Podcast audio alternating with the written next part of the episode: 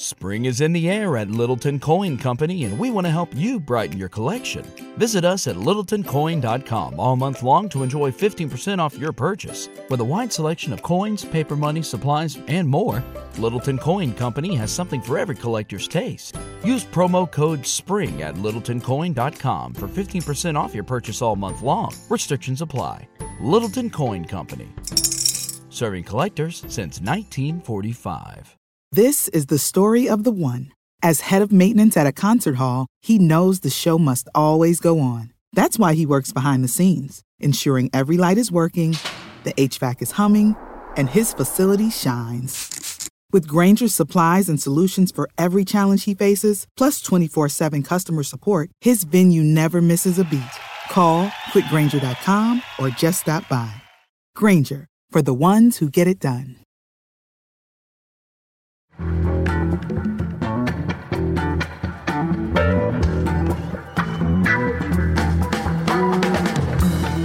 From The Nation magazine, this is Start Making Sense Progressive News Without the Boring Part. I'm Jon Wiener. Today we'll be talking about how Trump could win with Ari Berman of The Nation. Also, we'll ask historian Eric Foner the question that has troubled Bernie Sanders' supporters for months. Why didn't more black people vote for Bernie? How come so many African Americans support Hillary? First up today, it's time to ask the question who is Donald Trump's dream opponent? For some answers, we turn to Steve Fraser. Steve's the author of many books, including The Age of Acquiescence, Every Man a Speculator, and Labor Will Rule, which won the Philip Taft Award for the best book in labor history.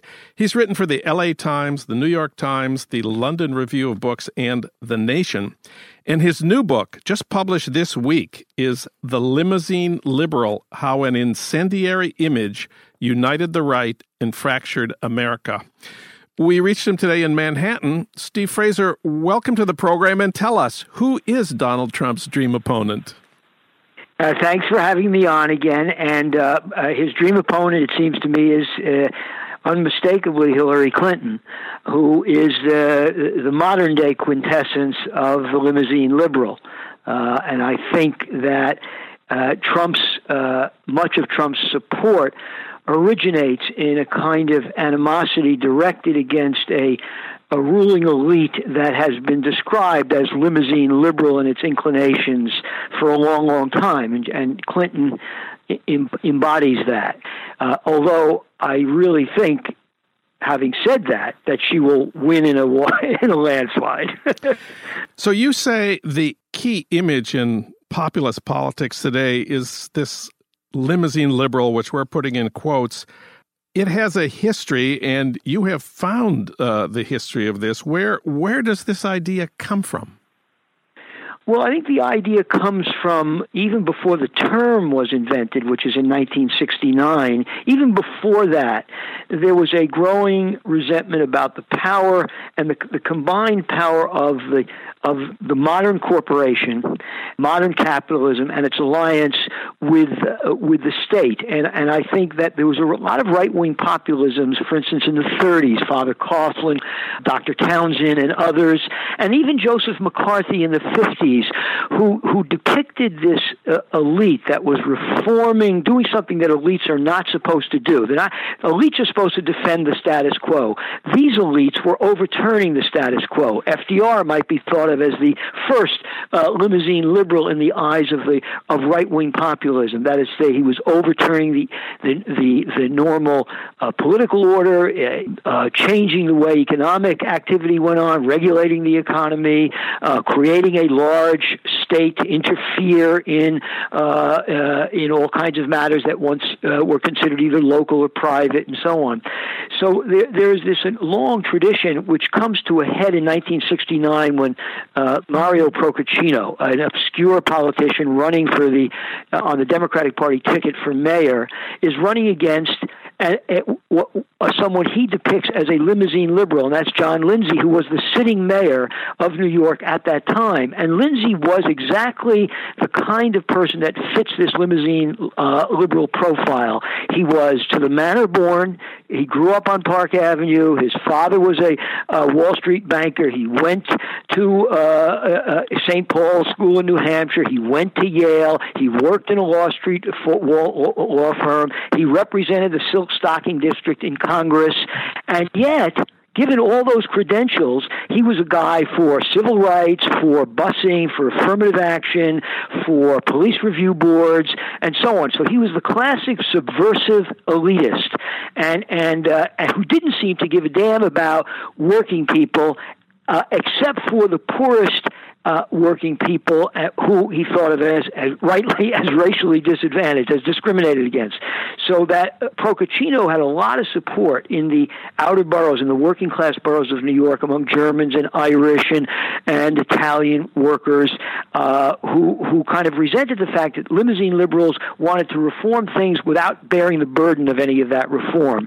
You know, while their kids were going to private school, they were going to tell working class kids to be bused from one neighborhood across town to another neighborhood, all that kind of resentment built up uh, against Lindsay, and and then uh, then has since then has been used by the Republican Party over and over and over again, beginning with Nixon's invocation of the silent majority, to target this elite, which uh, doesn't have to pay the cost of change, but wants everybody else to change, um, and doesn't really care about either the material well-being or the cultural traditions and beliefs of uh, working and lower middle class people, especially white people. Of course, Hillary and her supporters will say she didn't grow up on Park Avenue. Her father was not a, a banker. She, this is, she's not a limousine liberal. What? Exactly right. She isn't to the manner born, and there have been many limousine liberals since the term was invented who haven't actually hailed from those precincts. She was a, she grew up, uh, you know, in modest circumstances. Was a a, a worker for Goldwater as a as a, as a young uh, young woman, low, low, kind of middle class upbringing, no special uh, pedigree. Hillary doesn't come from that background, but has has actually walked the walk of a limousine liberal. She's now, of course, quite wealthy, as her husband is. She's become very tight with, as we all now know, ad nauseum, Goldman Sachs. Uh, uh, you know, every major uh, corporate interest in the country. Uh, uh, I'm talking modern corporate, not the Koch brothers. Support have supported her various campaigns. the prison industrial complex, and the hedge funds that own a lot of it, or heavily invested in her campaign.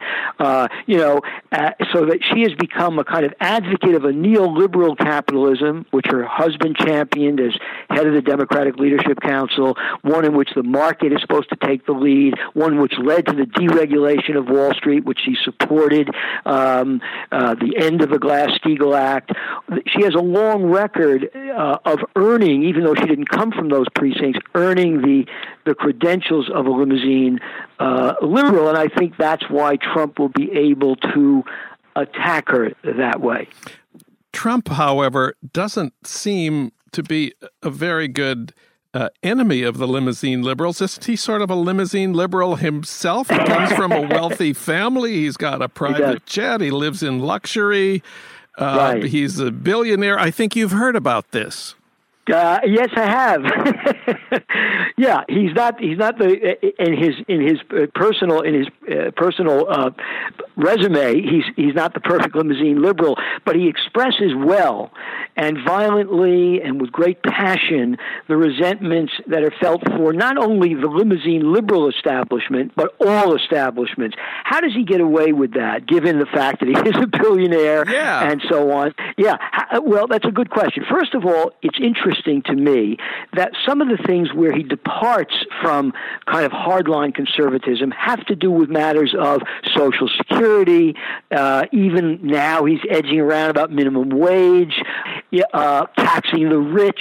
This is interesting to me because the opponent, the silent majority, often that hates limousine liberalism, is often a lower middle class and working class constituency which actually wants those kinds of benefits and and and and that kind of protection from the state. Hence, the, the emotional logic of the illogical statement tell the government to keep its hands off my Medicare. That's crazy, and yet it's, it's true in, in a sense for people. What they, what, what they mean is they really value that. Trump knows that, and yet uh, this scapegoating of the limousine liberal has associated uh, uh, in their minds the Leviathan state with everything they hate. So I think Trump is careful about that, and I think Trump also uh, he's riding the wave of of a kind of populist, right wing populism that's been building for a long time. The Tea Party has only been the latest expression of that. There's only one other guy in American history who fits exactly Trump's profile, but with one big difference, and that's William Randolph Hearst who was himself, of course, a, a, a titan of, of business, you know, uh, controlled the media uh, in his day, was to the manor born, very wealthy father, ruthless father, um, et cetera, et cetera, but was the bad boy of the establishment, hated by the establishment just the way Trump is, and he, he rode the wave. He wanted desperately to be president. He'd never even served as dog catcher. He wanted to be president uh, and, and, and also governor of New York and nearly became mayor of New York on the basis of no political experience by riding the wave of what was then left wing populism. He championed labor unions. He he championed the cause of immigrants and the poor. He was a, a, a guy who who attacked the trusts and monopolies of that day completely demagogically anti-Semite, later opposed the New Deal, but kind of manipulated this wave of populism, which I think is what Trump is doing from the right today. One more thing. Trump is running against Hillary as a limousine liberal as a the establishment candidate this year. Hillary says she is not part of the establishment because she is a woman and the establishment is a male domain. What do you think about that? Well, I think that uh, obviously that's true. I mean, there's, there's, there's and, and Trump, to put it mildly, is going to suffer badly because of his misogyny. Uh, but but really, that's only partly true. Would would would we be saying the same thing uh, were were uh, you know Michele Bachmann running for president, or someone more qualified, Condoleezza Rice, uh, running for president? Uh, you know, it's very interesting. This this kind of identity politics can play two ways. Uh, it's it's after all the Republican Party which appointed some of the most uh, some of the most powerful posts women to begin with. So I think Hillary can play that card and has a right to play it, given what Trump is saying about women. There's no question of that. But of course, I think she's going to win anyway. Uh, and among women, she's just going to win by tons. I mean, it is. Uh, he's, he's. I think he's lost that long ago the polls right now show that Bernie Sanders would do better in some polls, considerably better uh, than Hillary against Donald Trump in November. How does that fit into your analysis of his campaign? Yeah, I think what we have going on in the country today is, is, is two populisms, one from the left and one from the right. I think Sanders has shown this capacity to beat all Republicans by larger margins than Hillary for many months. There's good reason for that. He's completely trusted more than any other candidate. She is completely mistrusted more than any other candidate, even on the Republican side. Uh, there's good reason for that because A, his bank he's not a limousine liberal. His bank account is much too small for that. He he he he he uh, has said what he's saying today for 25 years. People completely believe that he means what he says. He is also uh, a guy who nobody would question has tight ties with Wall Street. It gives him the chills. So, uh, the, the, and so what he's what he's drawing on is this very broad anti-establishment from the left sentiment, this passion, which was first maybe expressed by Occupy Wall Street, has since then taken various forms in the election of various progressive mayors uh, minimum wage and living wage ordinances all over the country, fast food workers strikes, other kinds of strikes going on all over the country. There's been a building kind of I here's what I think really that there's an underlying anti-capitalism on both the left and the right that, that is that expresses itself as a kind of anti-establishment sentiment, disgusted with the cynicism, the corruption of politics, and the long, slow decline in the American standard of living over many years under the auspices of neoliberalism, and both Trump and Sanders benefit from that. Trump's people are phobic.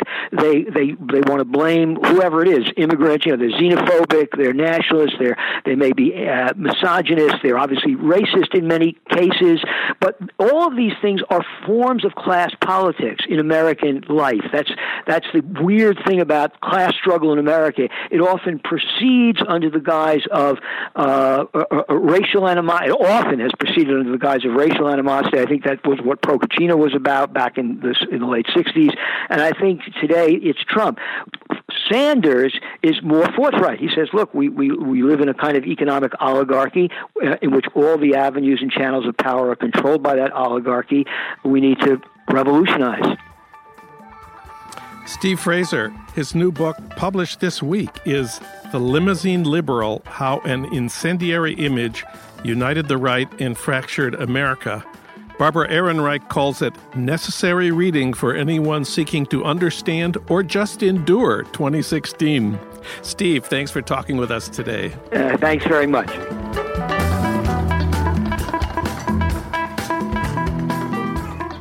So, Steve Fraser thinks Hillary is going to win in a landslide. Now it's time to talk about how Trump could win. The odds are very much against Donald Trump getting elected president in November, at least that's what the pollsters tell us, because it's going to be extremely difficult for him to win a majority of the votes in the Electoral College. In presidential elections, especially, American politics follows long term patterns. 40 of our 50 states have voted the same in every presidential election since 2000. Trump will never win California or New York or Illinois, and the Democrats will never win Texas or Louisiana or Georgia. And the Democratic states have a lot more electoral votes. You know, it takes 270 to win. The Democrats are likely to get something like 253, so they need only a couple of swing states. Donald Trump, of course, knows this. And he also knows there is one way he can win, one way he can overcome the Democratic advantage in the Electoral College. For that story, we turn to Ari Berman. He's a senior contributing writer for The Nation and author of the indispensable book, Give Us the Ballot The Modern Struggle for Voting Rights in America. Ari Berman, welcome back. Hey, John. Good to talk to you again. Well, of course, Trump's base is working class whites. He thinks he can turn them out in unprecedented numbers, and that will help carry him to victory. Is the working class white vote the way Trump can win? The way the way Trump wins is by uh, doing much better or as good as Republicans have done in the past with white voters, uh, and then hoping or trying to manufacture a situation where Democrats get many fewer non white voters. Because if you look at the numbers now, the American electorate has become increasingly diverse. So George W. Bush's numbers in 2004 among white and non white voters, if those numbers were replicated by Trump, Trump would lose. And that means that Trump either needs to get a larger share of the non white vote or a greater share of the white vote. Now, it's very, very unlikely he's going to get a larger share of the non white vote than someone like Mitt Romney or John McCain because he said so many things to offend so many different constituencies. So it's more likely that he'll then try to get a larger white vote and potentially try to suppress the vote that's not for him. And, and that's what I'm foreseeing as a possibility for him in the fall. Trump, especially after the New York primary, complained that the Republican primaries were rigged against him. Uh, he said the fact that his own kids couldn't vote in the New York primary was a key example of this. Does that mean he wants to make it easier to vote in America this November? No, unfortunately, he doesn't seem to have learned much from his kids' own experiences. His kids were unable to vote in New York because they were not registered Republicans, and the deadline to switch your party registration in New York was six months before the election. So they, along with uh, millions of other people, were not able to vote in the primary. Trump repeatedly complained every time he lost that the system was rigged against him. He said he wanted maximum voter participation, but then he was asked on Meet the Press do you support things like same day voter registration that would have allowed uh, his kids to vote in New York? And he said, no, I don't support that. That's not a way to expand the party. Uh, and then he said that he doesn't want non citizens voting, for example, even though there's no evidence that they are voting, that you'd have to be an American citizen to vote. And then Chuck Todd said, well, that's already the law. And Trump said, well, people can just walk in and vote um, like you were going to a 7 Eleven or something. And so, despite the fact that he's said that he he wants more people to participate, he's not actually supporting voting laws that would allow people to do that. Of course, we care about voting restrictions everywhere, but for the purposes of the presidential election, there's only a handful of swing states that matter. And I want to ask you about voting restrictions in the swing states, how severe they are and how likely they are to make for a Trump victory. Top of the list, of course, is North Carolina. How is it going for the Republicans with uh, vote suppression in North Carolina, which has 15 electoral votes? Well, North Carolina passed the most sweeping voting restrictions in the country. Uh, they cut back on uh, early voting. They limited same day voter registration. They required strict voter ID to cast a ballot. They did a number of things in addition to that.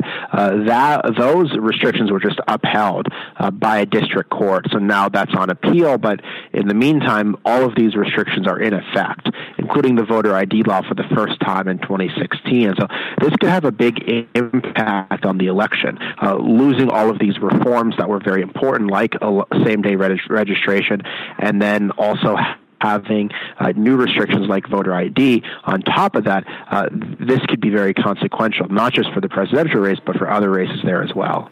And what's the calendar on this uh, appeal of the restrictions? The appeal, I think, will be heard sometime in the summer. And then there's just a question of uh, will things be struck down before the election? Will there be an appeal to the Supreme Court? Uh, will the Supreme Court, which is currently deadlocked 4 4, be able to hear these cases? So we saw some of this happen in 2014, and for the most part, uh, the Supreme Court left new voting restrictions in effect in the 2014 midterm. And we're not sure what they'll do now because they're deadlocked. The appeals courts may be the last word on these things, and so we're seeing a lot of, of different states have uh, different laws that are somehow or another locked in an ongoing legal battle. There are 17 states that have new voting restrictions in place for the first time in 2016, and in nine of those states, these laws are before the courts. And then there's Virginia, another swing state with 13 votes. What's happening with restrictions on voting in Virginia? So Virginia has some good things and some bad things. They have a new voter ID law there, uh, which is bad, but they also just gave uh, the right to vote to uh, felons who previously couldn't vote which is going to lead to about 200,000 people getting the right to vote back in that state. Uh, that is potentially before the courts as well, um, because the Virginia Republican Party says they're going to sue Terry McAuliffe, claiming he doesn't have the executive authority to do this. So we'll see what happens there as well. One of the biggest, maybe the biggest swing state is Florida. A lot of us still have never gotten over the 2000 disaster in Florida. 29 electoral votes. How are voting restrictions going to work in, in Florida this year?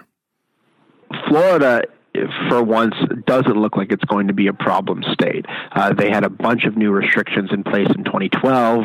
They had very, very long lines as a result, seven hour lines in some places, like in Miami. Uh, that's not the case this year. Uh, we're much more likely to see major problems in states like Wisconsin and North Carolina in 2016 than in Florida.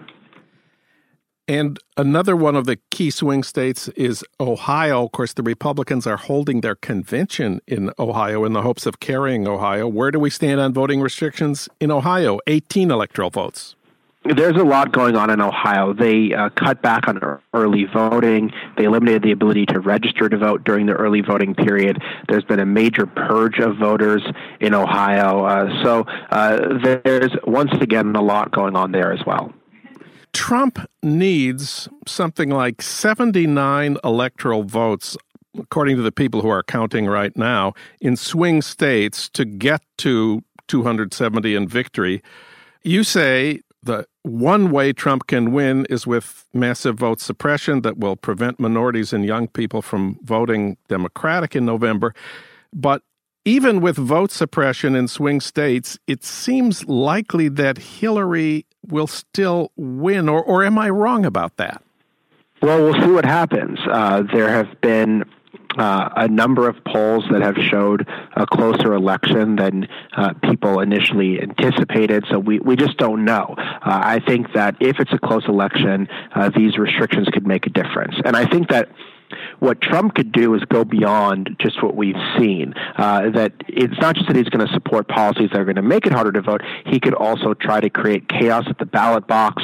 Uh, he could engage in all sorts of different conspiracy theories about voting as a way to inflame his supporters. So I think he can go beyond what we've already seen from other Republicans in this area. Ari Berman, read him at thenation.com. Thank you, Ari. Thank you, John.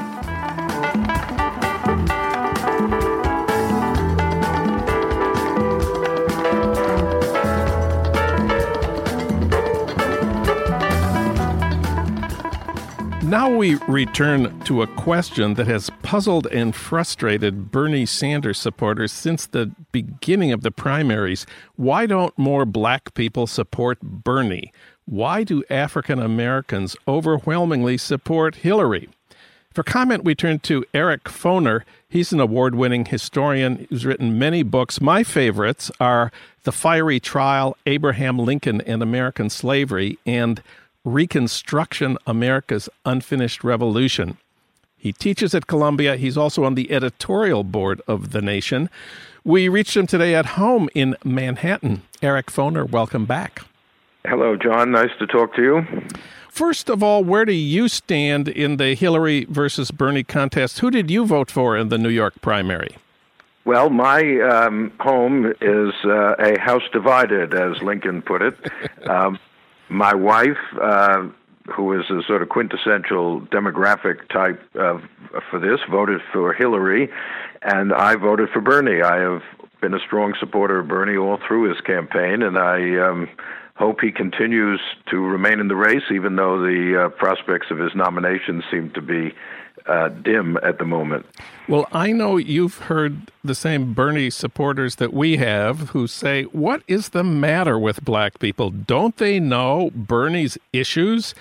Minimum wage, yeah. free college are much more in their interest than Hillary's. Uh, you've heard this. Well, I, I, I agree with that. I have heard that many a time, and um, I wrote this little piece, which is on the Nation website, um, partly because I um, found the tone of that discussion, at least, you know, this is not a scientific sample, but among people I know, uh, getting a little bit too, um, I don't know, patronizing. That uh, you know, the old and I think um, the old concept, which I think ought to be retired, of false consciousness, uh, kind of gets uh, revived here. You know that yes. these black people don't really know their own interests; they're kind of being bamboozled.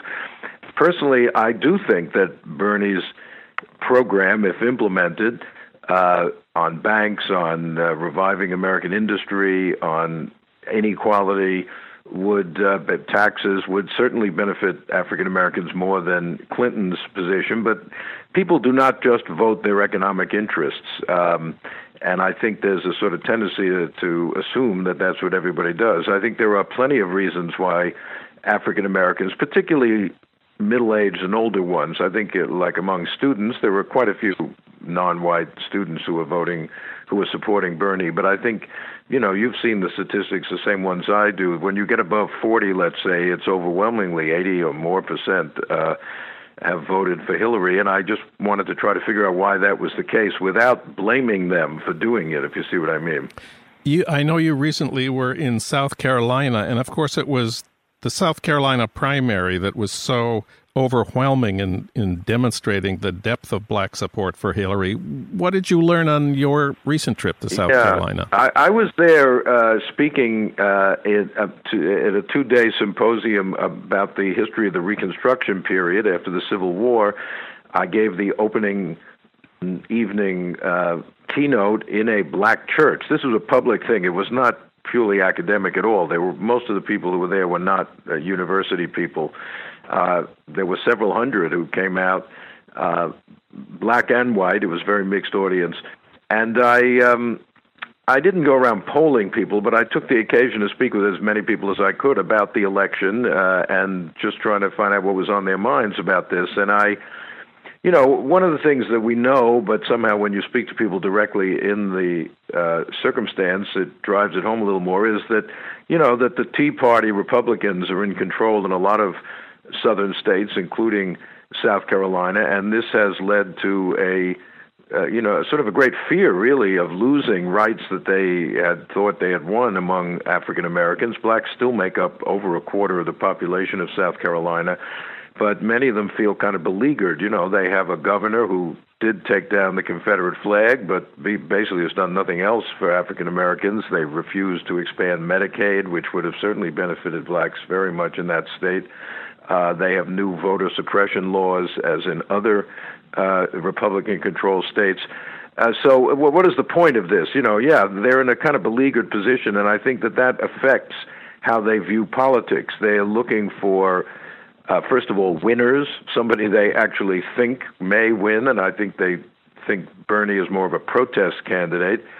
Um, and they're look they're looking for people not they're not necessarily looking for broad sweeping future programs as much as somebody who they know and who they can count on to sort of maybe try to stem the tide of re- of removing uh, gains that they have um, achieved. Uh, so, uh, in other words, th- I think this kind of mentality makes them more conducive to supporting Hillary than Bernie. Um, and you know, uh, we, you know, you know the situation in the newspaper, but being there really impressed on me this sense among black people of all ages of being really uh, you know, almost in enemy territory, so to speak, now. The Nation ran a big article a few weeks ago by Michelle Alexander titled why Hillary Clinton does not deserve the black vote. She pointed to the mass incarceration that began under the Clinton uh, years and the Clinton welfare reform, which directly hurt you know millions of uh, poor black yes, uh, women and their children. Why do you think that hasn't had that history of the Clintons? Well, you know, I think Hillary is a known quantity, or perhaps the Clintons are a known quantity. Bernie is not well known. Uh, he obviously comes from a state with a tiny black population. The people who I heard, again, middle aged, older, but some younger politicians speaking of with great, um, you know, kind of uh, fondness. First of all, was Jimmy Carter, who doesn't have that high a reputation in uh, outside of the South, I don't think. In other words, they are looking for allies. They're looking for allies. They know that by themselves, African Americans cannot really accomplish that much in a state like South Carolina under current conditions. Uh, they're looking for white allies, and the people they're looking for are those who a are familiar and b who they think, despite uh, many uh, perhaps uh, you know mis- uh, misguided policies, have a record of speaking out on racial issues, on particularly Clinton and Carter. This is Bill Clinton appointing blacks to office. You know they Bill Clinton and Jimmy Carter appointed more blacks to federal court positions than Obama has. And, um, you know, that's not just symbolic politics or race politics. That, those positions are of great practical importance uh, when uh, criminal justice issues come up, or when policing issues come up, or when voting rights issues come up. It's very important who's on the bench. And I think uh, despite the uh, crime bill of 1994 and despite the welfare reform, which have, you know, were reprehensible, I totally agree. Um, other things that the Clinton administration did are seen more favorably among uh, black voters the most powerful thing Hillary has done in this campaign uh, with black people that, that I know about has been enlisting the mothers of black children killed by the police or in gun violence. She's she's got the mothers of Trayvon Martin, Michael Brown, Eric Garner, and Tamir Rice who have campaigned with her. They have done TV ads for her that is big. They didn't do that with Bernie. Bernie does have Erica Garner, the 25 year old right. daughter of Eric Garner. So Bernie has the daughter, and Hillary has basically all the mothers. Well, yeah. Well, that I'm sure had some effect. Personally, I find it, um, I don't know, a little creepy, so to speak. Um, by the way, Hillary has done the same thing in, in the Connecticut primary with parents of some of these school children victims at the Sandy Hook Elementary School. Yeah. She has made uh, gun control a big issue for black and white voters, and um, has attacked Bernie, as you well know, for his uh, position on uh, gun regulation and things like that. Yes, I'm sure it makes a difference to people to see those mothers uh, talking about Hillary Clinton. I think Bernie's positions on these things are just not very well known in the black community, despite advertising, things like that. I know he's gotten that up. But, you know, Bernie has not made a, I think this is a matter of principle, he has not made a particular uh, appeal to black voters in ads. He appeals to everybody. He appeals to those who are uh, upset with inequality. Uh, black people are perfectly aware of inequality. They don't need a candidate to come in and tell them that uh, there's any inequality in this country. That's uh, pretty obvious to any black person in America you know, this is you can go back to Eugene Debs, his hero, uh, who once said supposedly that he didn't want to make a special appeal to any particular group. He's speaking for the working class, and if he uplifts the working class, those at the very bottom, African Americans, will benefit more than anyone else. But that he's interested in class issues. Bernie hasn't quite put it that way, but I think there's a certain um, sense of that in his campaign. And in a way, it's admirable, but I think in terms of appealing to groups of voters, it may seem a little too abstract, so to speak, for people who are facing very concrete problems right at the moment. You know what I mean? That arise out of being black. That not all problems of people in this country arise out of the depredations of Wall Street, even though Bernie has done a great job in highlighting those. One last issue Obama. Bernie has criticized Obama from the left. Hillary is kind of claiming to be the uh, legitimate successor to Obama. That has a bearing on black support. Yeah, I, you know, I think black, black people, and this was universal among people I spoke to, are very sort of protective of Obama. They are very aware that behind much of the criticism of Obama lies racism uh, when they hear people say Obama's lazy or he's a food stamp president, they they hear long-standing racist stereotypes in that language. And uh, Obama is the first African American president. Personally, I don't think he's done a heck of a lot for African Americans, but they really uh, feel that he has sort of gotten a raw deal from the opposition. Hillary does identify herself very closely with Obama, although, according to the newspapers, she has disagreed with him on many foreign policy issues, or at least been somewhat more bellicose than he. But nonetheless, I think Hillary is uh, reaping the benefit of her association with Obama. She was Secretary of State, so she was part of the administration, and um, in a certain sense, blacks are voting for Obama when they vote for her, and uh, there's nothing Bernie can do to counter that. So, voting for Hillary is casting one last vote for Obama on the part of right. black America. I, I, think that's a, a brilliant uh, insight. I, I think the real problem right now in the eyes of blacks is this kind of backlash, which is taking away basic rights that they have, uh, you know, want to uh, exercise. And I think that is making them sort of defend. It, it leads to a kind of defensive politics. It could lead to a kind of very radical politics, but I think here it leads to a defensive politics where they say, look, who is going to be able to help us right now dealing with these very concrete problems, not who has the biggest program for long-term structural change in the in American life. Eric Foner's article, African American Voters Have a Good Reason to Support Hillary Clinton, is at the top of the most popular list at thenation.com. Eric, thanks for talking with us today. Okay, Jon, nice to talk to you. Start Making Sense, the Nation podcast, is co produced by the LA Review of Books and recorded and edited by Jerry Gorin and Ernesto Orellano at Emerson College, Los Angeles. Our senior producer at Start Making Sense is Alan Minsky. Our executive producer is Frank Reynolds. Our engagement editor is Annie Shields. Katrina vanden Heuvel is editor and publisher of The Nation. Our theme music is from Barcelona Afrobeat, licensed by Creative Commons.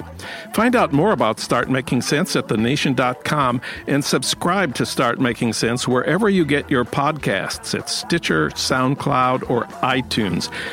I'm Jon Wiener. Thanks for listening.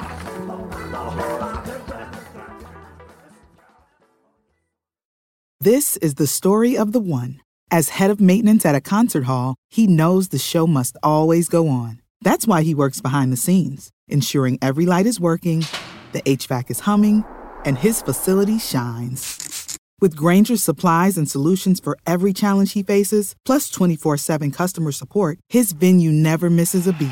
Call quickgranger.com or just stop by. Granger, for the ones who get it done. When you visit Arizona, time is measured in moments, not minutes. Like the moment you see the Grand Canyon for the first time. Visit a new state of mind. Learn more at hereyouareaz.com.